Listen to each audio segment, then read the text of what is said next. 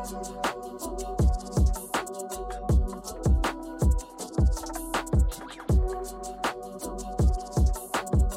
everyone, thank you for tuning into Open Worlds. I'm Piara and alongside me is Adrian. In this episode, we are joined by none other than Richard Pocklington, who is a lead games designer at Dapper Labs. Listen along as we uncover his journey working on AAA mobile games for companies like Glu and Hasbro over the last decade, and we find out some of his top tips on designing world class blockchain games as well.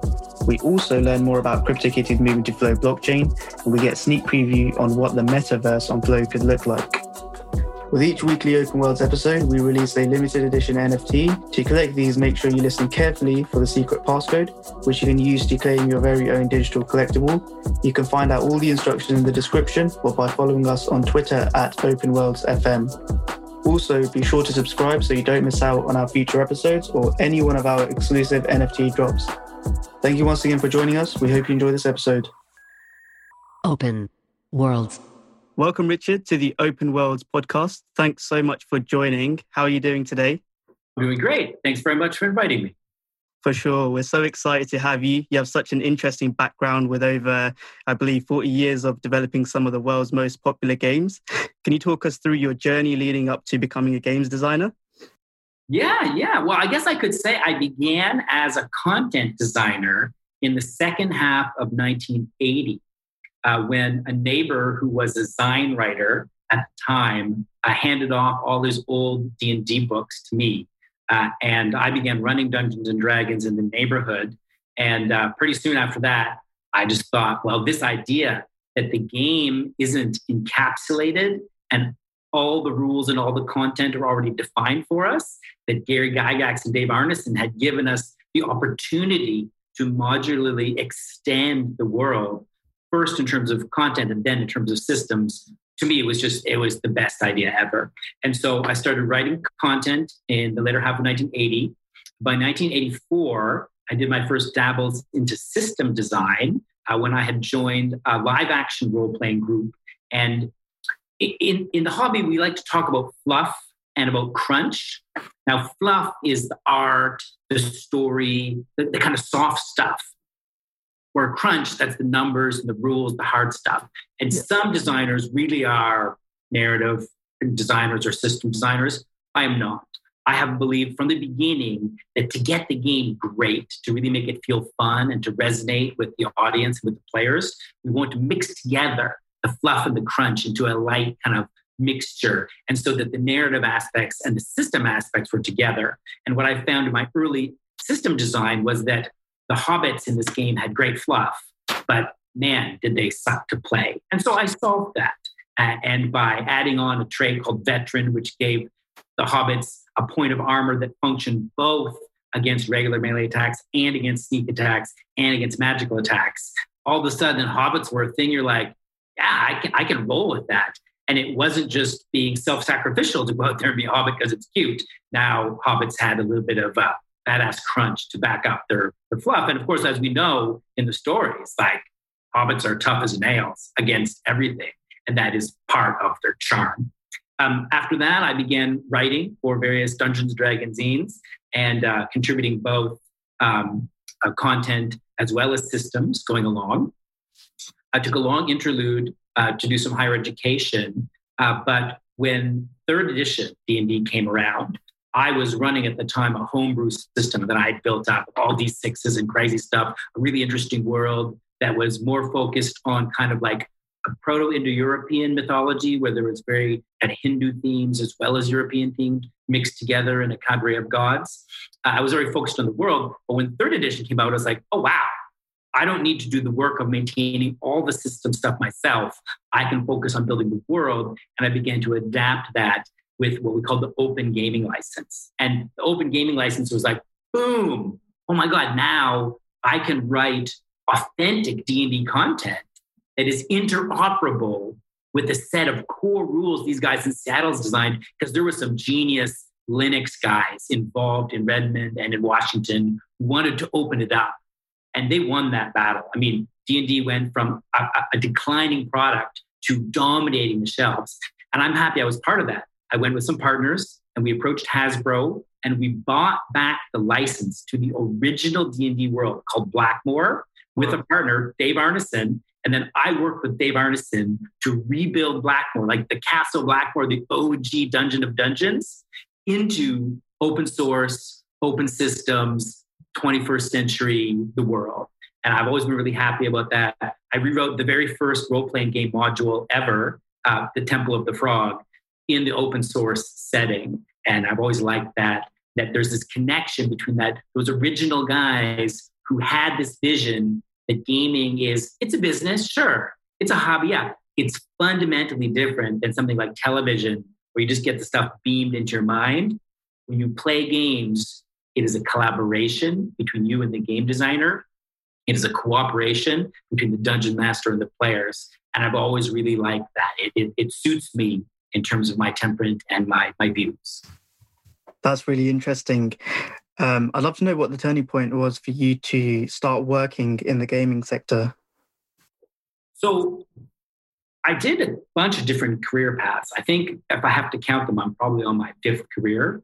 While game design was always a sideline, it wasn't until I had a mate in my D&D game. I mean, he was playing in that pre-third edition world of mine where I had you know made the entire rules from scratch. And he stayed with us as we went through third edition, and we also did some Gamma World. And I knew he had a, had a job, but he was a producer, it turned out, in the free to play games. And at that point, as someone who was interested in serious games like what we considered real games, and of course, there's a bit of gender there, like it's manly to do this old beardy stuff, and the stuff on the phones was like more colorful and maybe aimed towards a brighter audience we were mostly a little bit resistant to getting involved in that. He overturned that. He was, you know, he's a great friend of mine. He's like, no, don't don't think that way. And so I went right from a, a kind of this alternate career path, what I'd been teaching anthropology with a focus on religion and folklore. I mean, really, I have to say, I kind of have a, a PhD in Dungeons and Dragons. It's like oh, wow. my focus was on cross culturally using text mining and other modern tools to get in there and really understand like how the monsters Thor is fighting are similar to the ones Indra might meet, and like what is the relation between the Greek Jotuns and the Norse Titans. Like I'm using text mining and I'm being an anthropologist, but I never stopped loving the deities and demigods book that I had from the 80s. And in my own explorations, I have to say that that book is terribly flawed. Like there I am. I mean, how did I have, for example, no contact with uh, jinn, with the Islamic sphere at all?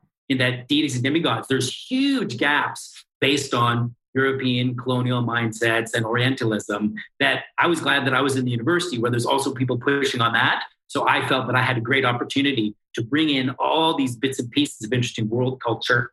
Uh, my current Dungeons and Dragons game that I still run, which I could say pretty much has been going consistently for over two decades, is set in uh, pre-Islamic Arabian Peninsula around 1500 BC.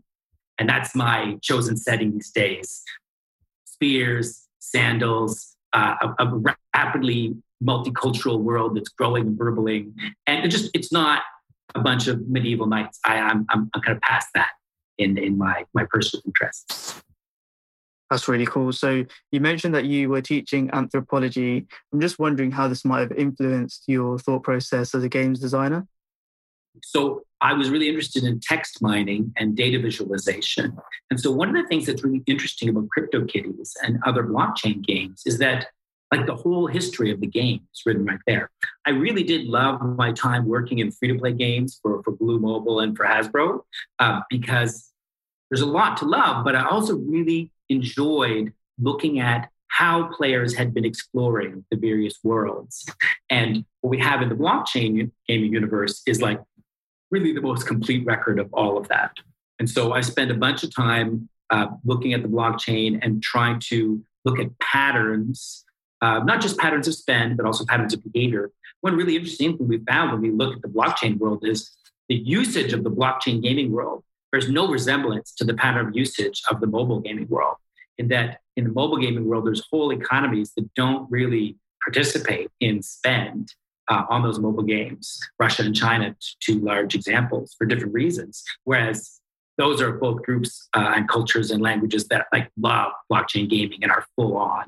And so when we move to the blockchain world, I think that the interoperability and the notions of kind of a stability in an economic system that is not beholden to your current political leaders is extremely persuasive to certain groups of people. Like, for example, Russian friends still remember when all of a sudden three orders of magnitude were removed from their grandparents' bank accounts. Uh, you know, and all of a sudden, someone who could buy a mansion uh, has a hard time buying a used car, and that kind of in, inflationary or, or, massive deflation caused by the printing of money by central governments is a problem that is solved by cryptocurrency. And thus, people that have had direct experiences with hyperinflation, like Zimbabwe or Venezuela, are very interested in are there models of money that we can get into so we are not completely beholden to the whims and policies of whatever government might be in control, control of the territory I'm stuck living in at the time. Yeah, absolutely. I mean, crypto brings so many exciting new possibilities. How did you first come across crypto? Oh, Ephemerisle. And so, a long, long time ago, I used to love hitchhiking. I'm very proud I've circumnavigated the continent, North America, twice. I've hitchhiked around the Arabian Peninsula. I've hitchhiked through South America. I really enjoy hitchhiking. Uh, some people are scared of it. Uh, in my experience, you stand there and you risk it, and it's like the nicest person out of the last thousand people is probably who you're going to meet. And so uh, I had taken a hitchhiking journey up through uh, Nevada and accidentally discovered Burning Man. So I basically got left by a slightly mentally ill guy at the middle of the Gerlach Desert, Black Rock Desert, north of Gerlach. And I just loved Burning Man. It was really interesting. And uh, soon after that, other types of festivals were on my horizon. Ephemerisle is by far my favorite of all the West Coast festivals. It is fantastic. Some people have described it as Burning Man on the water. I think it's a little bit more than that, in that uh, basically Ephemerisle is on the water and is Burning Man like in some respects. But when when push comes to shove, Ephemerisle is kind of anarcho-capitalist uh, strong on the anarcho and strong on the capitalist, and it is not centrally planned or centrally organized like Burning Man. And it was my exposure in the second Ephemerisle, 2011, that I learned about a whole bunch of things, uh, including Bitcoin. And at the time, I had left a little bit of money in my uh, savings account that I had as a graduate student. I was completely impoverished. Uh, and I was scared about connecting my bank account to the internet but I thought, oh, I have this little bit of money because I'm frugal by nature. And I just said, what's the worst thing that can happen if you connect your bank account to the internet and put all the money on the internet? And so I took all my money and turned it into Bitcoins in 2011. And that turned out to be a, a, a prudent decision. So just fast forwarding a few more years, as we're huge fans of CryptoKitties and Dapper Labs, who have known to be the pioneers in the NFT space, how did you first discover the team and what inspired you to join? Oh, so uh, again, so I love to work in an environment with people from all over the world. And you can learn so many interesting things by just being willing to listen to your colleagues that have different experiences. And so it was actually a Ukrainian guy uh, who was working with me at Hasbro. And um, he turned me on to CryptoKitties because you had that connect. Here I am in Denver. I'm not that far from CryptoKitties, but I learned about it through people that went through much of Ukraine and back to the States and that kind of loop de loop as information travels. Um, I loved it. I thought it was fascinating. I, I, I learned about NFTs. I had really always been bullish on crypto. And so I immediately went with him and a team of artists, and we began pitching to Hasbro from inside Hasbro Gaming. Uh, I pitched Kitten Vale, I pitched Elfin Vale, I pitched Monster Vale. I kept pitching these basically crypto variants of Dragon Vale, which was the flagship project of, of uh, Backflip Studios, which was the mobile branch of Hasbro at the time. I got a little bit of traction, but there is this problem in being really forward thinking in such large organizations. And I still remember I was at the Game Developers Conference in San Francisco. Um, I initially won a scholarship to go to GDC when I was still at Stanford writing an essay about the Temple of the Frog. Uh, and so I had been going to that conference before it became big. I loved it. And I just saw these two guys with CryptoKitties jackets. I chased after them in the crowd and invited them to dinner. Uh, we went to a tiny little uh, delicious uh, Vietnamese restaurant on like Fifth, I think, and I had been talking to the head of business development at Dapper Labs and uh, direct route. I, I, I, was like, yeah, I, I, can't do this. I can't move the future forward at Hasbro. I'm, I mean, I did love that I was running Monopoly. I was running My Little Pony. I was running Transformers. I was running Dungeons and Dragons. Like I had these great licenses in my hand, but what I could do with them was really constrained by Hasbro's more corporate vision. And you know, there was also some top heaviness there. I mean, Dungeons and Dragons was a really hard project. The project was split between five offices on three continents in three different languages. That was just not an, an efficient way to build. And I thought, yeah, I, had been a startup guy before. Uh, I made more than half the money I made in my life one check based on working for a startup and selling those pieces of that to Google. And I'm like, yeah, I've had my experience with big corporate America, learned a lot. Thank you guys, love you. I really appreciate the time I worked for Hasbro, what I learned from them, what I learned about, you know, shaving and putting on a business jacket and being responsible in that way to present yourself as part of a corporation. But as you can see now, I'm happy to just let the beard grow and be indie again and, and go to CryptoKitties. I think the the future is very exciting. Uh, how do you think uh, Dapper Labs is uh, paving the way for the next generation of games?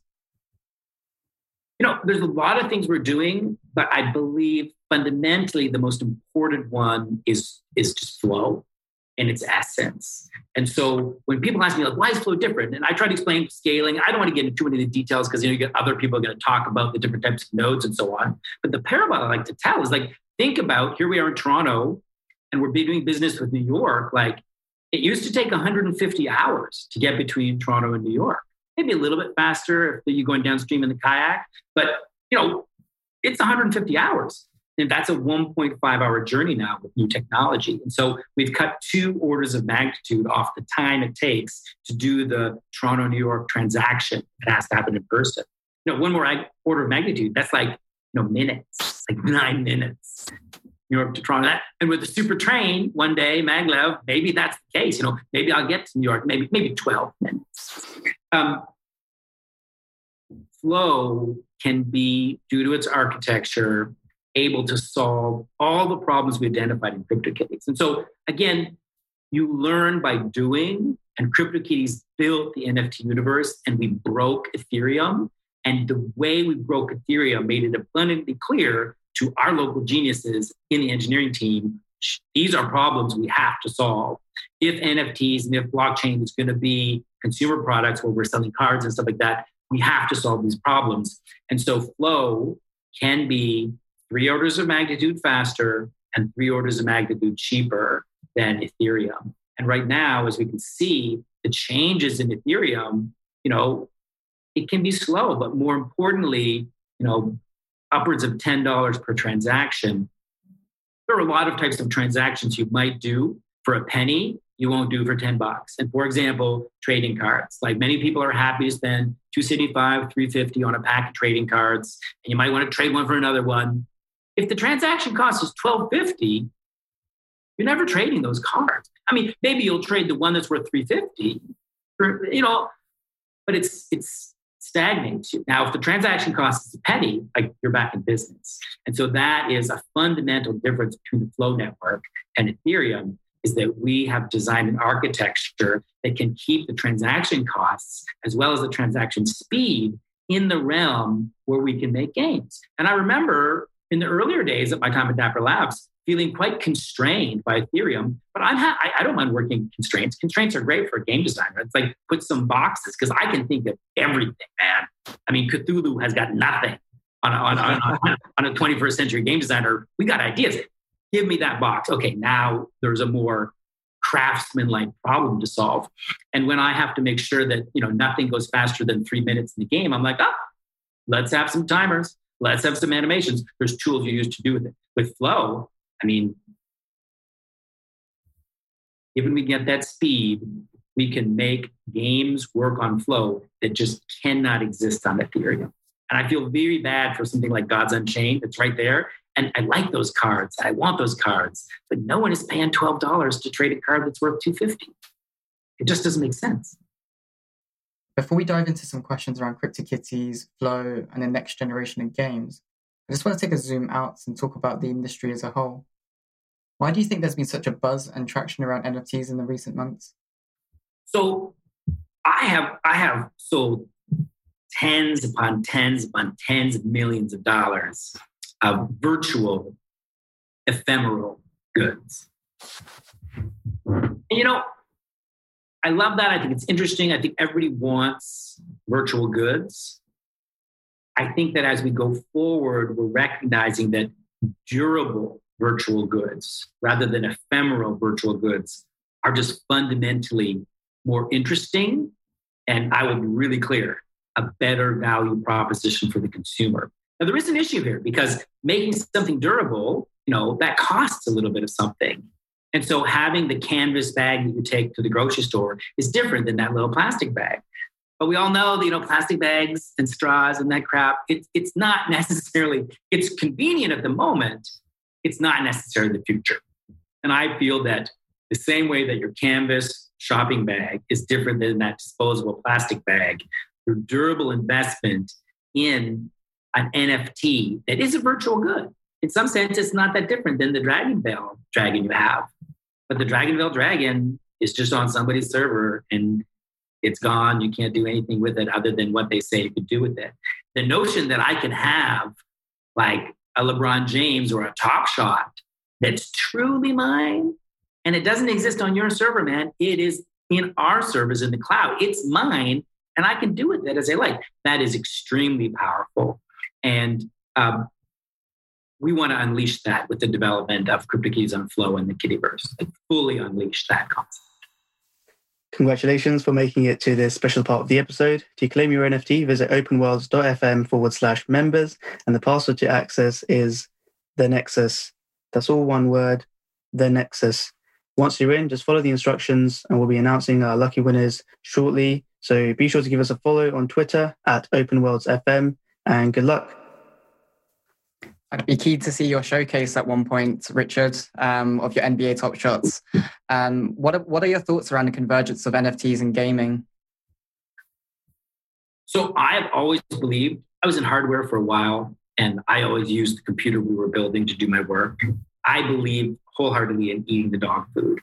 And so when I became a mobile game designer, yeah, I kind of put aside like those hardcore PC games I was most interested in. And I learned to appreciate and love uh, the mobile games. I mean, I, I looked for the ones that I liked. I didn't, I didn't like them all. And I am fully immersed right now in the world of NFT gaming, and I have some favorites. And so right now we've got some great stuff. I mean, I mentioned Top Shot, which super interesting stuff coming out of Top Shot right now. That's going to expand the gaming potential of the use of those uh, top shots. Um, but also, you know, I'm, I'm interested in some of the little projects. I like Splinterlands as a game, and that Splinterlands taught me you can really make free to play blockchain games, but you've got to be very careful about it. And I think Splinterlands and the way they structure the payment system and the way they structure the rewards is very smart, and I wish them well. Uh, and I think that there's a bunch of other, you know, NFT projects right now in terms of gaming that are that are going forward into the future and are really going to can, can move it. I, I, quite like Skyweaver. Uh, I'm, I'm interested in how they're going to make their monetization model work. We don't have quite enough information about that. That's another project here in Toronto. Um, but yeah, it's a good sign when you're you're you're playing your own game in the spare time. And so I've been reading CryptoKitties on Flow, and I cannot wait to release CryptoKitties on Flow to the alpha audience.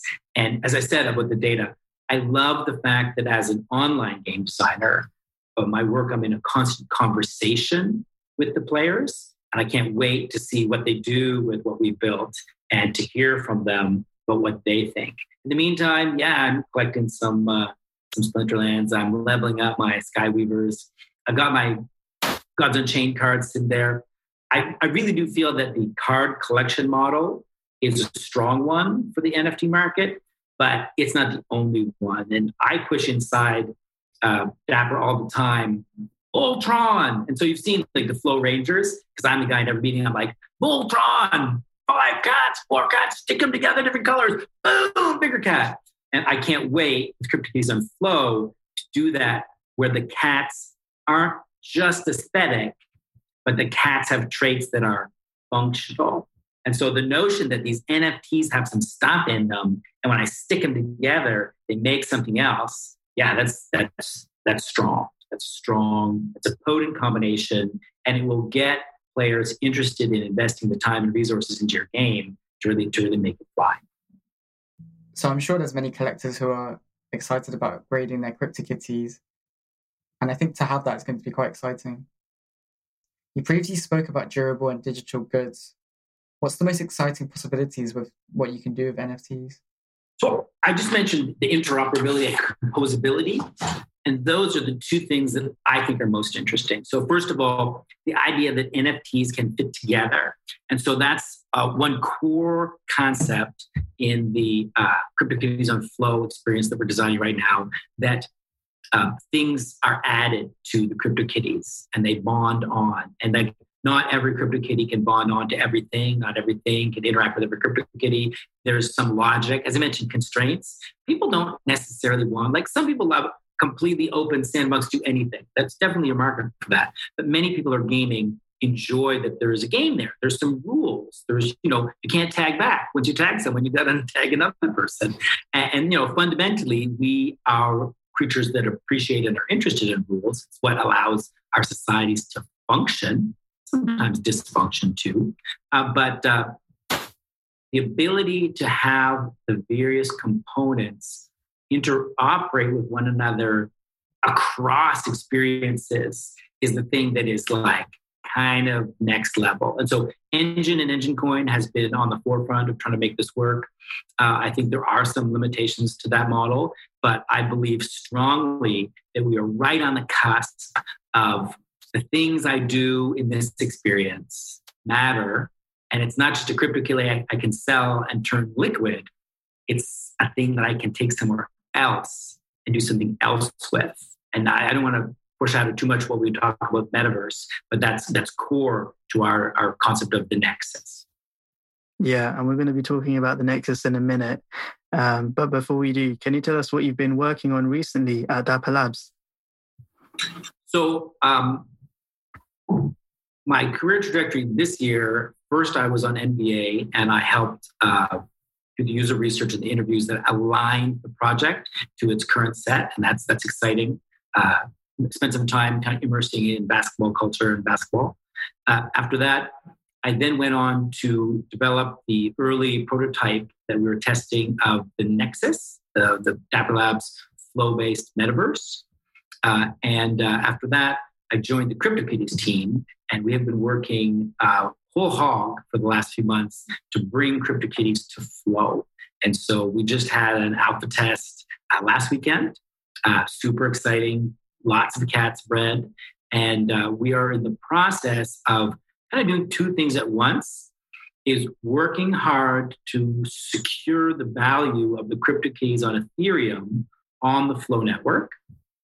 And of course, there are some issues there because moving uh, cats between blockchains is a technical issue as well as an economic one. We believe the technical issues are close to resolved.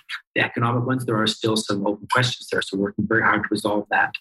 Um, but primarily, like, let's just make CryptoKitties better. Like, we have an opportunity on CryptoKitties on Flow to do a lot of things, like expand the size of the genome, uh, change how some genes operate, uh, take more of the rules that used to be, you know, there's some some variables are just kind of hard coded. That I don't like. Let's take those rules and put them into the genome so the, the CryptoKitties on Flowcats can be even more flexible and even more interesting.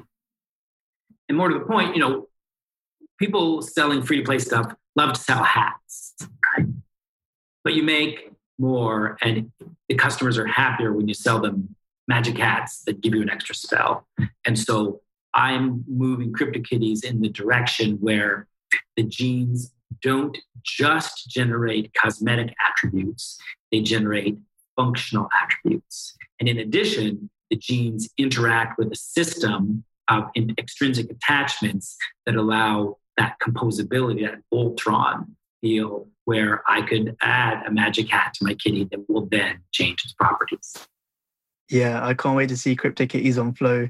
How do you decide what type of games you're going to be building or designing next? I mean, we've seen so many announcements by Flow talking about their partnerships with the likes of NBA, UFC, Dr. Seuss. Um, what's going to be next? Yeah, so I, I, mean, there's lots of licenses. I enjoyed working on the pitch decks for Dr. Seuss. I love to get licenses. You know, one of my first jobs in the game industry was like, they were just told me like, well, so you're kind of a colonial brat with like a British military father from some damn island. I, I'm originally from Bermuda. Like, could you help us like write some stuff up to try to get the James Bond license? I was like, seriously, that's my job. So it ended up that the producers were uh, really only interested in film. So one of my first jobs in the game industry in, in mobile was to direct a short film to try to get that license to bring James Bond into the studio, which which worked. And so there's a lot of tasks you got to do here. You got to get the right IP, you got to get the right model, and then you got to like layer cake it all together so you're you're building the right thing for the for, for an audience that exists that's going to surprise, delight, and please them.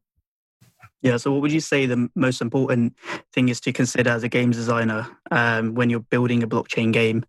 So, there's a huge, huge, huge consideration, and that is the open economy. So, I love the open economy, but my God, does that create work for me? And so, when we're building a normal game where the economy is closed, and the only way you're going to get more eggs, the only way you're going to get more dragons, the only way to get more gems is if I decided that the rules are going to grant it to you or you pay. Um, now, oh yeah, like because I gave you an NFT, you can just give it to him. He doesn't even have to pay it. You can just be friends and you can hand it off. And I'm like, whoa. So when you think about trying to have an orderly system of progression, where the player has those feelings of accomplishment that, that, get you really interested in playing more of the game. Like, yeah, I want to have the plus one sword, then I want the plus two sword, and it goes forward big consequence of blockchain is that you, as the designer, need to relinquish some feeling of control over how the economy operates because it's it's not a toy economy. You're not the communist dictator controlling with central planning the flow of all the resources anymore. You're like, okay, capitalism is happening in my game. And you just have to adapt to that. Now it's beautiful. It gives you lots of things, but it's also scary. And it means that many of the techniques that you might use, uh, if, even if you're an experienced free, to play game designer, are, are not going to work effectively because there's all sorts of different problems that arise from, from the open economy. And players are tricky and players are shifty. And if they can find a way to like break or manipulate or subvert the rules you've had, they will feel, some of them will feel totally justified in eating your lunch. That's interesting. So, just to compare the difference of your experience designing games at Hasbro and Glu versus some of the blockchain based games you've been working on recently, what would you say are the main changes that you've come across between those two different worlds? Well, I was lucky that I had un- a solid understanding of cryptocurrency and blockchain before I even encountered NFTs. So that helped. And uh, yeah, there was definitely a learning curve when I arrived. Although it was more like, wow, there are so many opportunities. I, I did enjoy the mobile revolution because uh, one phase I didn't get involved in was like the console game phase. I, I, didn't work in video games during the console game phase. I know many friends that have those skills, and I wasn't part of that. And it was a little like it kept getting more and more like a refined industry where you know four years experience was necessary for everything. But mobile was like they took me into a mobile game studio where all my previous experience was sure I've written software, but I mean, my previous game design experience was in pen and paper role playing games. They needed people because they were making money and they needed game designers. And so I had to learn fast. Moving to crypto, possibly even a bigger change. But um, one thing I love about crypto is there's a community there. So you hmm. just kind of listen to the people. I mean, it's, as I said from the beginning, I like collaboration. I like cooperation. I like community. Those are like essential concepts. And crypto has that. So, one of the things I've really been focused on, which I mean, I have just designed so many games uh, so far, and you haven't seen them because, you know, game game designs are cheap, but making video games is expensive. One of the things I really want to see is community structure where we incentivize the blockchain wise in order to cooperate with the blockchain naive in a social structure that spans the noob versus expert so that you know we're doing everything we can with the dapper project and the wallet and so on to reduce the friction of getting onto flow and you can get flow i mean you can get top shots with just a credit card. You don't have to do anything really very complicated there. Uh, but we do want to use what we can in terms of people's existing social networks in order to first of all make them have more fun at the game and also help their community onboard them to crypto. And if you look at like super, super, super successful mobile game, Monster Strike, Monster Strike was amazing because its fundamental virality had to do with like, if I'm going to get this reward, that's fine. But if you guys are next to me on Bluetooth, then the reward is more than triple. So there's an incentive for me to have you with me while I'm, you know, spinning those marbles. And so we want to use that type of thinking to really um, allow the inherent virality of social networks facilitated through the network technology in order to um, bring the first billion people to the blockchain. And I mean, that's Dapper Lab's goal billion people on the blockchain. We're bringing them. How are we doing it? Let's make it fun first. We learned from computer science and previous, you know, iterations. And if you make it fun, they will come. And then you can then you can run the insurance stuff. Then you can do the, you know, other these financial things. Uh, and, and Flow blockchain is more than just a games platform. Right now, we're building a games platform because building games platforms is how you use the new technology to bring an audience to your, your, your tech. I completely agree, Richard. I think we need to make it extremely easy for the first billion people to be able to onboard and use this uh, new and exciting kind of uh, experiences. Um, it seems crypto games are quite transactional uh, centric. Uh, how would you say microtransactions have kind of evolved over the years? Oh, very good question. Very good. So I still remember 1982 going to the mall with my mom. So at that point, I was in Eastern Canada, which was kind of a cultural backwater. Mean, we didn't get punk rock till like the late 80s. Um, but I watched them take out half the pinball machines from the arcade in the mall and replace them with Centipede, Tempest, Space Invaders, Pac Man, that sort of stuff. And so, from its onset, to my experience, video games were incremental entertainment where you just pay as much as you want to have and then you walk away. There's, there's no large upfront cost, uh, but there's like a continuous stream of uh, payment as you're enjoying your entertainment. And there's lots of existing forms of entertainment like that. Um, going to a bar, for example, is very similar. It's no huge up. I mean, there are some cases where you have to pay a huge amount to get in the door, but in general, you just go and you drink what you want to drink, and you pay for your drinks, and then you leave. It's a very simple transactional uh, way of running your economy and selling fun. Um, there was that phase of console, which again, that that is not the phase of video games that I was deeply embedded in. But I was happy to see again you know, with Dungeons and Dragons, everything was always modular. They were called modules. You know, so you buy the thing, and the next thing it's not that expensive. It's like seven bucks, eight bucks, and this is now a module you add on to what you have, and you're incrementally spending. One of the neat things about D and D is we learned that once someone buys the Dungeon Master's Guide, their mean spend per year is like 5x what someone who doesn't have a copy of the Dungeon Master's Guide is. And so people who are involved in content creation, content management, are much more engaged customers than people who are just interested in content consumption. So the switch to microtransactions, it wasn't the microtransactions, it was the genre and the color and the sound, which kind of turned me off of uh, mobile games at first. But once I got into it, I was like, wow. And I still remember one of my mentors, a really great guy, uh, Mr. Tyrrell. Uh, he's like, well, are you a whale? I'm like, whale? No, I don't spend much on these mobile games. He's like, look, man, you will never make a deer unless you're a whale. In order to understand how to make a good, engaging, money making, great experience, you got to go find something on mobile and and and whale out. Like buy everything you can buy in that game and see what that's like. I was like, whoa. And I just did. I went, I found a little turn-based strategy castle thing with druids and like my kind of stuff. And I was like, oh wow. So what's it like to buy that $99 pack? And that passion going forward totally different experience. Totally, and I was like, oh, this is good. This isn't this isn't bad. This is like I got all this stuff now. And I remember collecting Warhammer Fantasy Battle figures, and no, there were some card games in the. mat. I was into Magic. I still remember trading a Berserk for a Coal Golem because that guy knew the rarity distribution and I did not. Still regret that, but hey, um, you don't know everything when you start the game. Um, and I feel that microtransactions were a huge step forward in that what we saw was this giant explosion of indie development that was kind of stifled during the, con- the console days.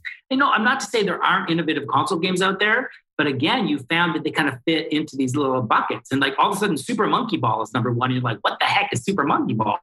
And the, the microtransactions, by reducing the initial cost of the experience to zero, then having you pay later, I mean, it opened up gaming to everyone. And I remember one of the real privileges I had was to work with Greg Costikyan on Dungeons and Dragons. And I mean, that man, I had played his games in the 80s. And I mean, Toon and Paranoia were some of my favorite role playing games ever. And there I'm like in the office with this guy.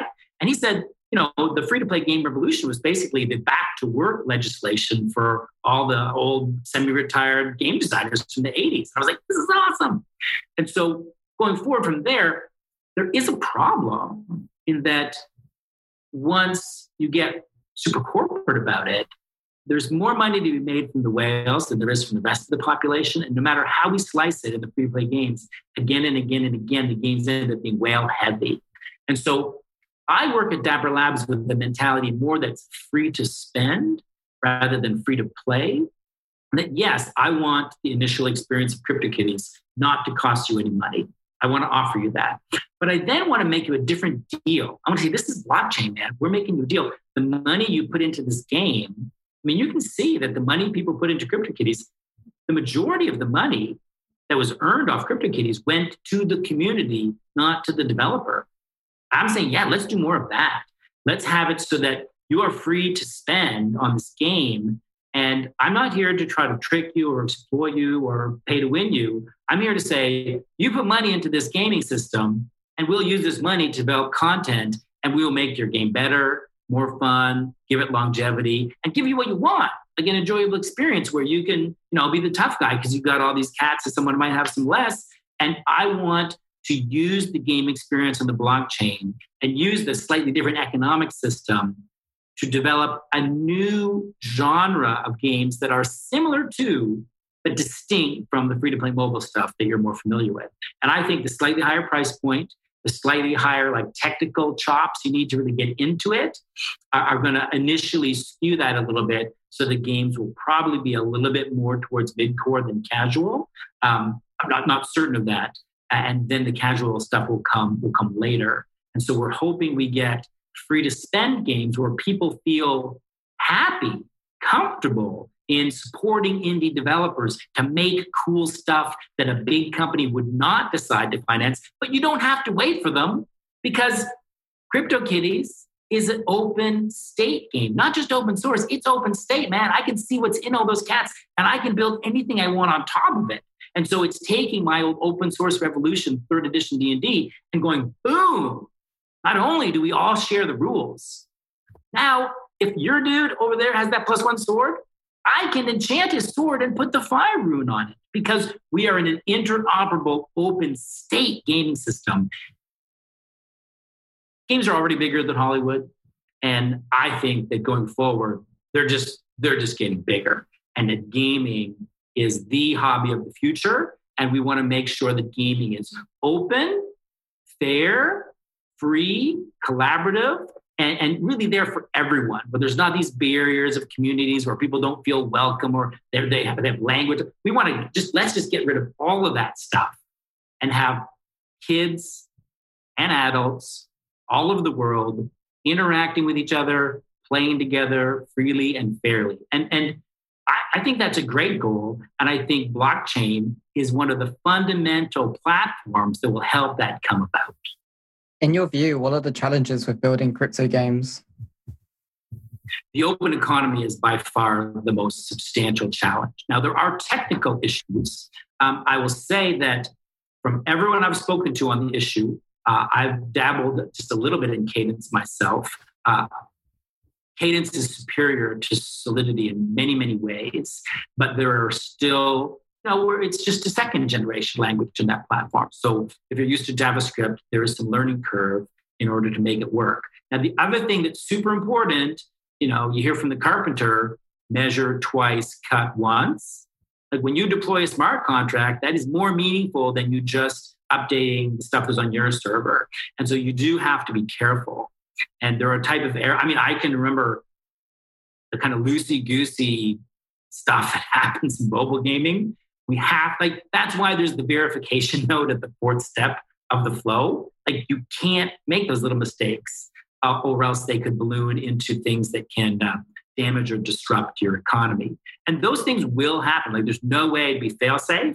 So we need to be prudent, careful, excellent craftsmanship at every step of the way, and work as a community to support one another so people aren't making those kind of errors uh, that can be economically damaging to the group. Yeah, no, 100% I agree there. Uh, from a developer's perspective, um, how easy would you say it is to develop uh, crypto experiences like NBA Top Shot on Flow? NBA Top Shot is a little little heavy. Like that's a couple months of work with a reasonable sized team. Um, I think that developing crypto apps on Flow is faster and easier than on Ethereum for a lot of reasons. Uh, we still want to encourage more developer tools to be built on the platform, and of course, there is a learning curve of those that know Solidity. Now, we want we want to encourage you to learn Cadence and to appreciate cadence and to realize that the resource-based programming model for blockchain is, is, is just superior. And so uh, we're happy we have it. We want to go forward with that. But really, I feel the, the way to go forward right now is to focus on CryptoKitties. Now, TopShot is also a licensed IP, so there are some issues there. CryptoKitties is us. And so I feel that CryptoKitties on Flow, as soon as we get that out the door, that is the ideal place mm. for you to collaborate with us. And I mean, we, in no uncertain words, we will support you. We will encourage you. We will help you. We are in this together to build this platform. We want to make it work, and we need your help, and we're happy to lend our help to you. And so, um, things like, you know, right now I just redesigned the back of the CryptoKitties card. But is that the only way to read the CryptoKitty? Do you want to highlight pairs of genes that uh, you know are going to mutate? Uh, right now, I could go to KittyDex and I can look that up and I can go do the web pages. But like, you know, what is stopping you from uh, interacting with user interface? We believe that the, we had some great stuff happen with the, the, Cheeze Wizards competition in terms of some of the things that came out of people working with Cheeze Wizards were in some ways more exciting than Cheeze Wizards itself. It was fantastic. Um, we want that kind of energy on the metaverse around CryptoKitties. The Kittyverse sphere is super important. And we believe that working to extend what is already there is, is probably the most valuable area. And we now are in a different position than we were at the time of early CryptoKitties to really support uh, those who are able to uh, develop in the Kittyverse. And so, yeah, get that emulator, start playing around with Cadence, re RTFM, and uh, yeah, get on the Discord and uh, let's together uh, expand the Kittyverse. It is not just like one company trying to build everything itself. The point of Flow and the interoperable is that everybody can work on it. So when I remember, you know, sure, Wizards of the Coast was still printing those players' handbooks, but we were printing Blackmoor Dungeon. And it was that collaboration that just completely changed the role playing game industry in the early 21st century. And we can, with your help, we can completely change how uh, gaming is done on this platform. And that means that you, as a developer, really get a say in what people can do with the, the best brand in crypto, which is CryptoKitties. And I don't know, I don't know how I can make you a better offer than that. Definitely. And what has the traction been like on Flow recently?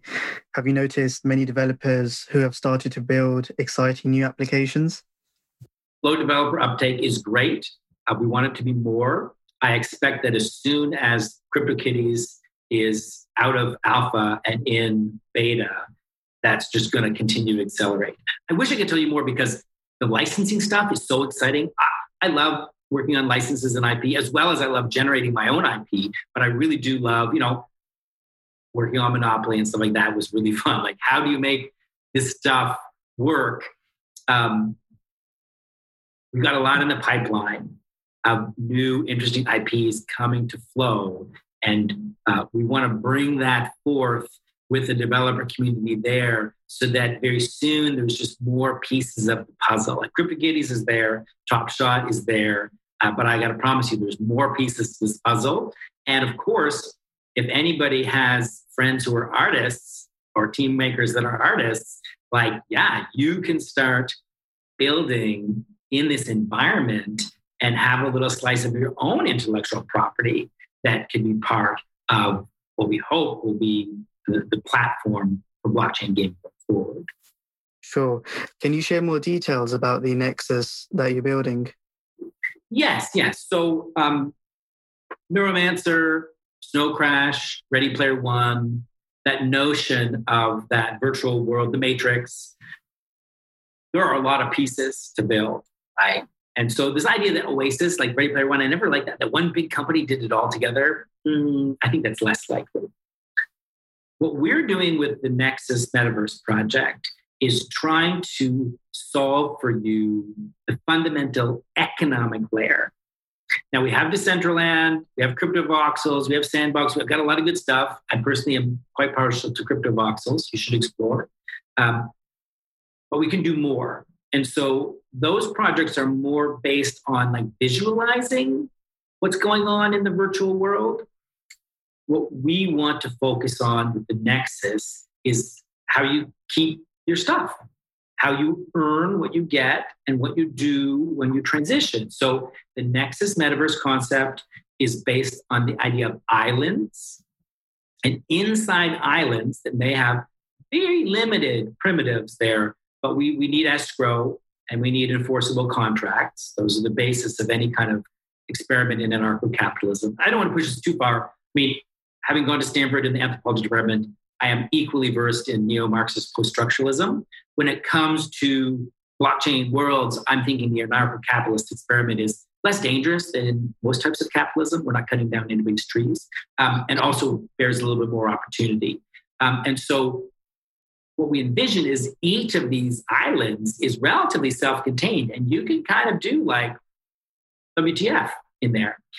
What we need is a mechanism to balance the books when you move between these experiences. And that is what the nexus is. The nexus is a check-in that makes certain that what happened in Vegas doesn't stay in Vegas. What happened in Vegas comes with you to Reno. and what happens in Reno, that goes everywhere, you know?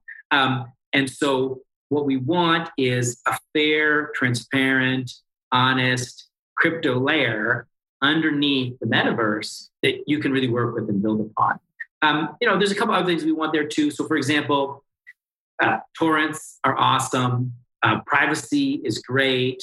Communicating with your friends without the fear of Big Brother uh, implementing speech codes on you is an awesome value, especially more important in parts of the world where people do not have that freedom as a matter of course. And so we envision the layers of the metaverse to interact more directly peer to peer than you would get in something like, you know, a derivative of World of Warcraft with more, more, more worlds. In that my flow account and your flow account are hanging out, and I'm seeing the stuff. You know, there's a world we're walking in, but what's interacting between us? That's that's, that's our decision, and we're managing that. And there is the only big brother is this we're making sure that contracts are enforceable and escrow is provided. And so you're able to trade fairly with one another. Um, the rest of the rules of the metaverse, personally, I believe uh, that freedom is a valuable commodity and we should encourage people to build sane, kind, cooperative, voluntary associations of communities on the internet and the Nexus Metaverse is one step towards that. And part of that is for gaming, but I'm sure that I will leave it to the viewer to uh, think through the consequences. For sure. I think that um, that brings us to a close. Thank you so much, Richard. We really appreciate your precious time in coming on. But before we close, how can people get involved and keep in touch with the work that you're doing at Dapper Labs? Oh, there's a couple of ways. So first of all, mean, you can take a look at the CryptoKitties.co page. Uh, we will always be updating that, and CryptoKitties on Flow will uh, clearly uh, tie in to CryptoKitties.co. On Twitter, uh, you can keep in touch with Dapper Labs. Uh, Dapper Labs will definitely make announcements with everything to do with the Nexus, the Metaverse, CryptoKitties, the Kittyverse, Top Shot, and so on. Um, you can take a look at NBATopShot.com. That will keep you in line with like the, the primo collectible experience on the Flow blockchain and how that's developing. And I have to say, super exciting announcements coming up in the world of NBA Top Shot. So please pay attention. And if you want to learn a bit more about, you know, my view on crypto and gaming, as well as occasional posts about Enkidu and Gilgamesh and Assyrian archaeology and some of my other interests, I am Ostrogoth on Twitter. I don't tweet a lot, uh, but maybe you'll find some of what I have uh, to contribute interesting, especially if the ancient Near East is of interest to you or if blockchain and gaming are things that you appreciate. Brilliant. Thank you, Richard. We'll drop all those links. Thanks very much, guys. I appreciate you taking the time uh, to talk to us about CryptoKitties on Flow, NBA Top Shot, and the rest of Dapper Labs' exciting projects uh, going into the brave new world.